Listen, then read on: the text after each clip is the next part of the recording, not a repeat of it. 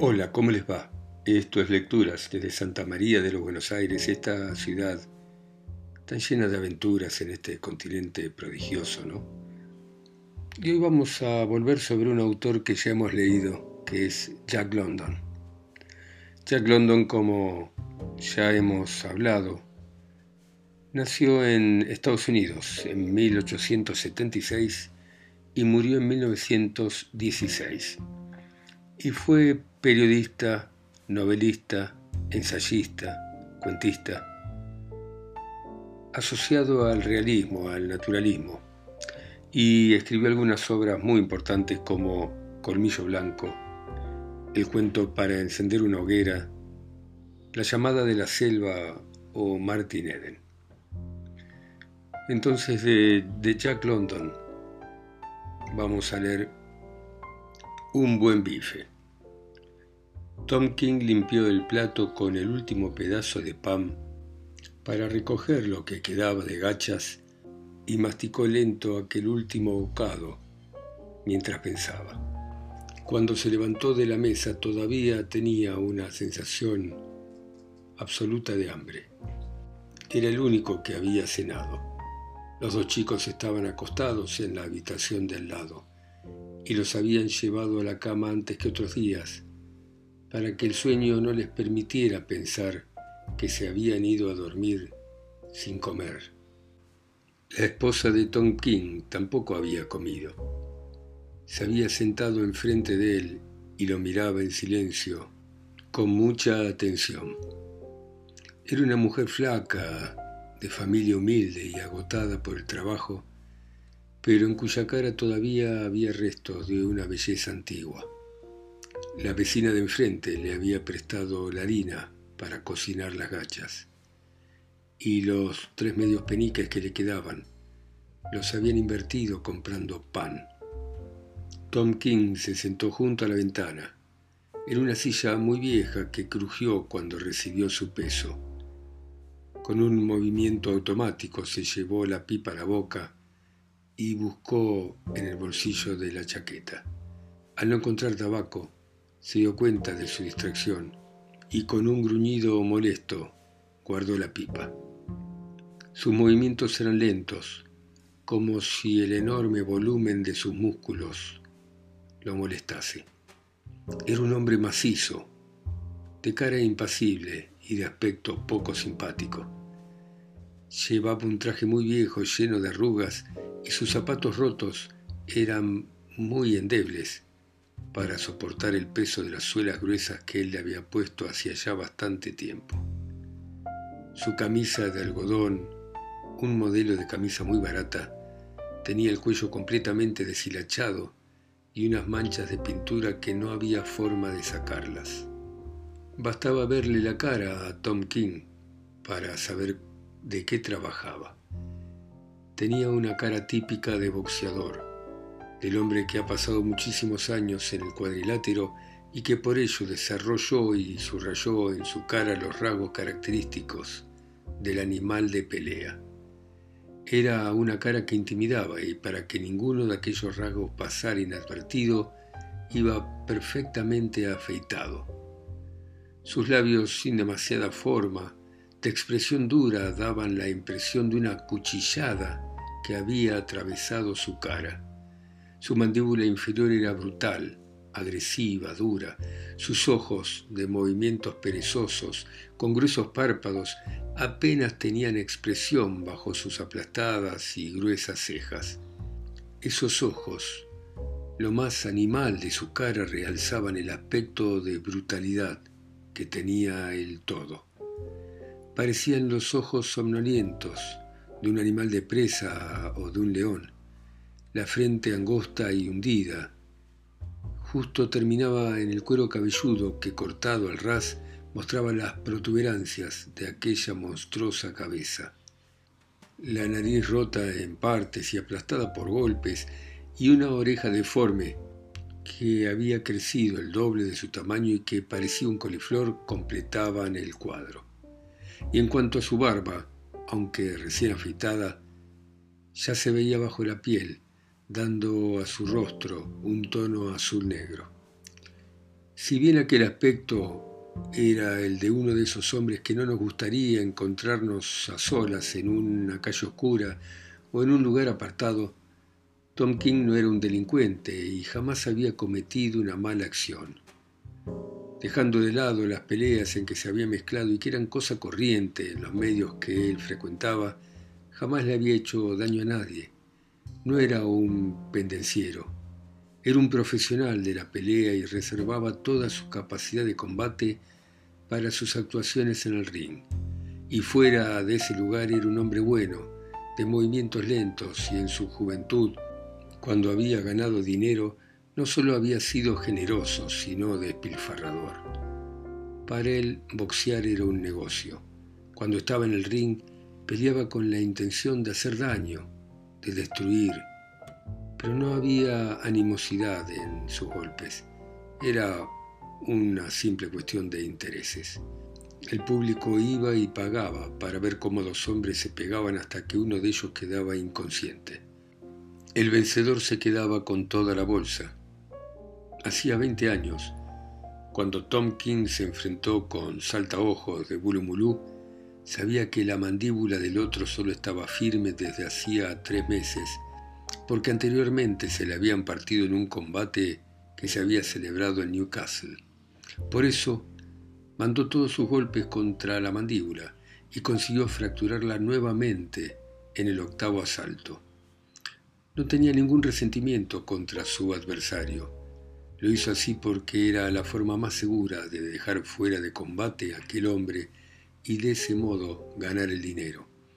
En cuanto al saltaojos, no le guardó ningún rencor, porque los dos sabían que el boxeo era así y había que seguir las reglas. Tom King era un hombre callado. En aquel momento que estaba sentado junto a la ventana, estaba en un silencio huraño mientras se miraba las manos. En el dorso de ellas había venas hinchadas gruesas. Los nudillos estaban estropeados, deformes, aplastados, y eran un testigo del empleo que Tom había hecho de ellos. Nunca había escuchado que la vida de un hombre dependía de sus arterias, pero sabía muy bien lo que significaban las venas dilatadas prominentes. Su corazón había hecho correr mucha sangre a una presión excesiva y ya nada funcionaba bien. Sus vasos sanguíneos habían perdido elasticidad y la distensión de las venas había acabado con su resistencia antigua. Ahora se cansaba con facilidad. Ya no podía resistir un combate a veinte asaltos con el ritmo de antes, con la violencia y la fuerza sostenida luchando sin parar desde que sonaba el gong, sin cesar acosando a su rival, retrocediendo hasta las cuerdas o llevando a su oponente hacia ella recibiendo golpes y devolviéndolos. Ya no multiplicaba la rapidez de sus golpes en el vigésimo y último asalto, levantando al público de sus asientos y provocando exclamaciones cuando él acometía, esquivaba, pegaba y hacía caer montones de golpes sobre el adversario y recibía otra igual cantidad, mientras su corazón no dejaba de enviar con fidelidad sangre a sus vasos jóvenes y elásticos. Sus arterias dilatadas durante el combate se encogían después, pero no del todo. Al principio, esta diferencia era poco perceptible, pero cada vez quedaban un poco más distendidas que la anterior. Se miró las venas y los nudillos estropeados. Por un momento le pareció ver que los puños magníficos que había tenido en su juventud, antes de romperse el primer nudillo contra la cabeza de Benny Jones, apodado el terror de Gales, ya no existían. Experimentó de nuevo la sensación de hambre. Lo que daría yo por un buen bife, murmuró cerrando sus enormes puños e insultando en voz baja. Fui a la carnicería de Soli y luego a la de Burke, dijo la mujer a modo de disculpa. ¿Y no te quisieron fiar? Ni un penique. Burke me dijo que vacilaba, no se atrevía a continuar. Vamos, dale, ¿qué te dijo? Que como esta noche Sandel te daría una paliza, no quería aumentar tu cuenta, que ya es importante. Tom King gruñó. Se acordaba del bulldog que tuvo en su juventud, al que le tiraba continuamente bifes crudos. En aquella época, Burke le habría dado crédito por cinco mil bifes. Pero los tiempos cambian. Tom King estaba viejo, y un viejo que tenía que enfrentarse con un boxeador joven en un club de tercera categoría no podía esperar que un comerciante le fiase. Aquella mañana se había levantado con el deseo de comer un bife y aquel deseo no lo había abandonado. No había podido entrenarse como la gente para aquel combate. En Australia el año había sido un año de sequía y los tiempos eran muy difíciles. Había mucha dificultad para encontrar trabajo, no importa de qué tipo fuese. No había tenido sparring, no siempre había comido lo que debía comer y en la cantidad que debía hacerlo. Había trabajado muchos días como peón en una obra y algunas mañanas había corrido para preparar las piernas. Pero era muy difícil entrenarse sin un compañero y teniendo que atender a las necesidades de dos hijos y una esposa. Cuando se anunció su combate con Sandel, los comerciantes apenas le concedieron un poco más de crédito. El secretario del Gaiety Club le adelantó tres libras, la cantidad que cobraría si perdía el combate, y se negó a darle un centavo más. Consiguió que sus antiguos compañeros le prestasen unos centavos, pero no le pudieron prestar más porque eran tiempos malos y ellos también pasaban sus apuros. En resumen, era inútil tratar de ocultar que no estaba preparado para la pelea. Le había faltado comida y preocupaciones le habían sobrado. Y además, ponerse en forma no es fácil para un hombre de 40 años. ¿Qué hora es, Lizzie? preguntó. Su mujer se lo fue a preguntar a la vecina y al regresar le contestó. Las 8 menos 20. El primer match va a empezar dentro de algunos minutos, dijo Tom. No es más que un combate preliminar. Después hay un encuentro a cuatro asaltos entre Dealer Wells y Gridley. Y luego hay uno a diez asaltos entre un marinero y Starlight. Yo aún tengo para una hora. Pasaron otros diez minutos de silencio y Tom se puso de pie. La verdad, Lizzie, no me entrené todo lo que debía. Tomó el sombrero y fue hacia la puerta. No se le pasó por la cabeza besar a su mujer, nunca la besaba cuando se iba. Pero aquella noche ella lo hizo por su cuenta y riesgo. Lo abrazó y lo obligó a inclinarse hacia ella. Se veía frágil, menuda, junto al macizo cuerpo de su marido. Buena suerte, querido, le dijo. Tenés que ganar. Sí, tengo que ganar, repitió él, ni más ni menos. Se rió tratando de mostrarse despreocupado mientras ella se apretaba más contra él. Tom miró por encima del hombre de su mujer. Aquel cuarto miserable del que debía varios meses de alquiler era con Lizzie y los chicos cuanta cosa tenía en el mundo. Y aquella noche iba a salir en busca de comida para su hembra y sus cachorros. No como el obrero que va a la fábrica, sino al estilo primitivo, antiguo, y animal de las bestias de presa. Tengo que ganar, le volvió a decir a su mujer, pero esta vez con un rictus de desesperación. Si gano son 40 libras. Podré pagar todas las deudas y me quedará mucho en el bolsillo. Y si pierdo no me darán nada, ni un centavo para tomar el tranvía de regreso, porque el secretario ya me dio todo lo que me correspondía en caso de perder. Adiós, pequeña, si gano, volveré enseguida. Te espero, dijo ella cuando Tom ya estaba saliendo. Había más de cuatro kilómetros hasta Gaiety y mientras lo recorría recordó sus días de triunfo cuando era el campeón de pesos pesados de Nueva Gales del Sur. Entonces habría tomado un coche de alquiler para ir al combate y seguramente alguno de sus admiradores se habría empañado en pagar el viaje para tener el privilegio de poder acompañarlo. Entre sus admiradores estaban Tommy Burns y el yankee Jack Johnson, que tenían auto propio. Y ahora tenía que ir a pie. Como todo el mundo sabe, una marcha de cuatro kilómetros no es la mejor preparación para una pelea. Él era viejo para el boxeo. Y como se sabe, el mundo no trata bien a los viejos. Él solo servía ahora para picar piedras e incluso para esto era un obstáculo su oreja hinchada y su nariz destrozada. Ojalá hubiera aprendido algún oficio. Al final hubiera sido mejor. Pero nadie le había enseñado nada. Por otra parte, una voz interior le decía que él no habría prestado atención si alguien hubiera tratado de enseñarle algo. Su vida fue muy fácil. Ganó mucha plata. Tuvo peleas increíbles, duras, separadas por periodos de descanso y de holgazanería. Había estado rodeado de gente que lo adulaba, que se desvivía por acompañarlo, por darle palmadas en la espalda, por poder estrecharle la mano, de pesados que lo invitaban a beber para tener el privilegio de poder hablar con él cinco o diez minutos.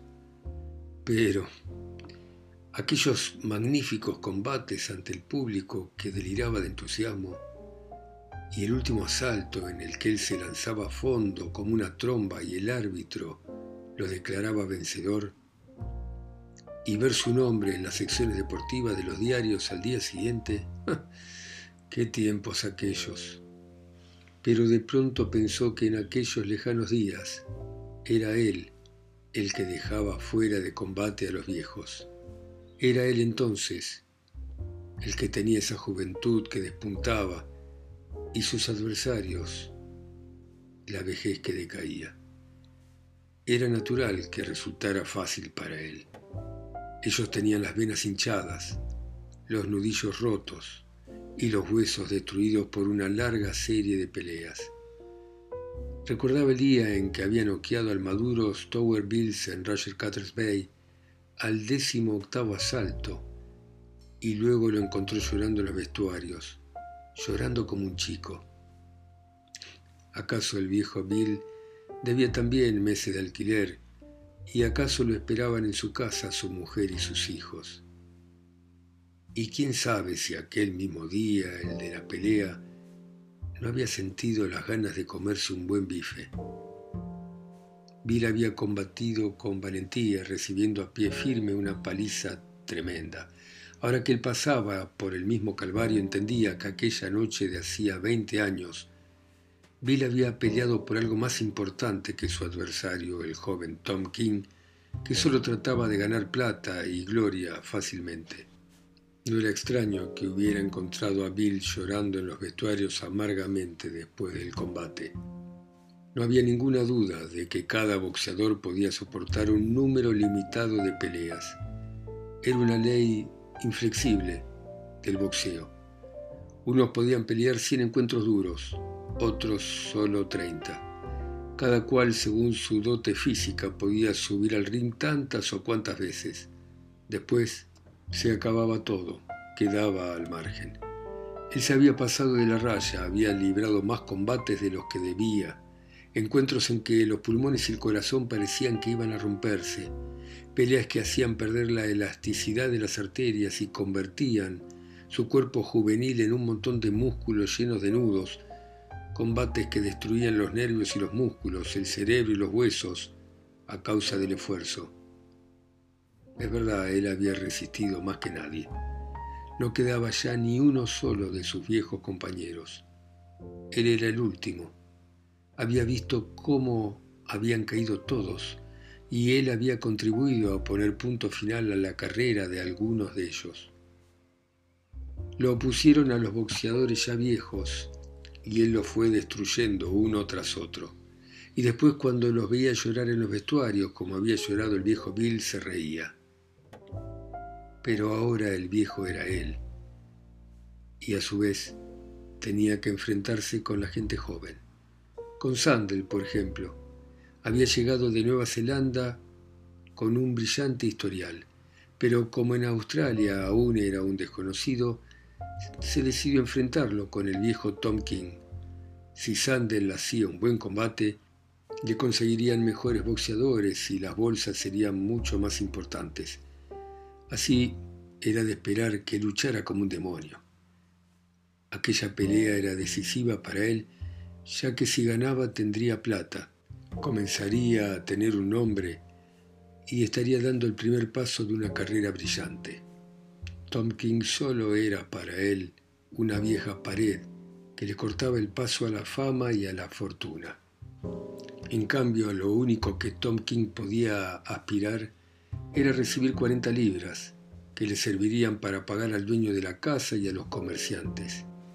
Y mientras pensaba de esta manera, Tom King vio ante sus ojos hinchados el cuadro de la juventud indestructible, exuberante, triunfal, aquella juventud de piel sedosa, de músculos suaves, de pulmones y corazón que no sabían lo que era cansarse y se reían de los viejos. Los jóvenes destruían a los viejos sin pensar que al hacerlo se destruían a sí mismos, aplastando sus nudillos, dilatando sus arterias, para ser finalmente destruidos por una nueva generación de jóvenes. Porque la juventud va a ser siempre joven. Bueno, muy bien. Dejamos acá este relato tan interesante y, también escrito por Jack London. Me recuerda a Hemingway, que seguramente, dado que unos escritores aprenden de otros, leyó mucho a Jack London. Gracias por escucharme. Ustedes en sus ciudades, continentes o islas, a mí que estoy acá solo y lejos en Santa María de los Buenos Aires.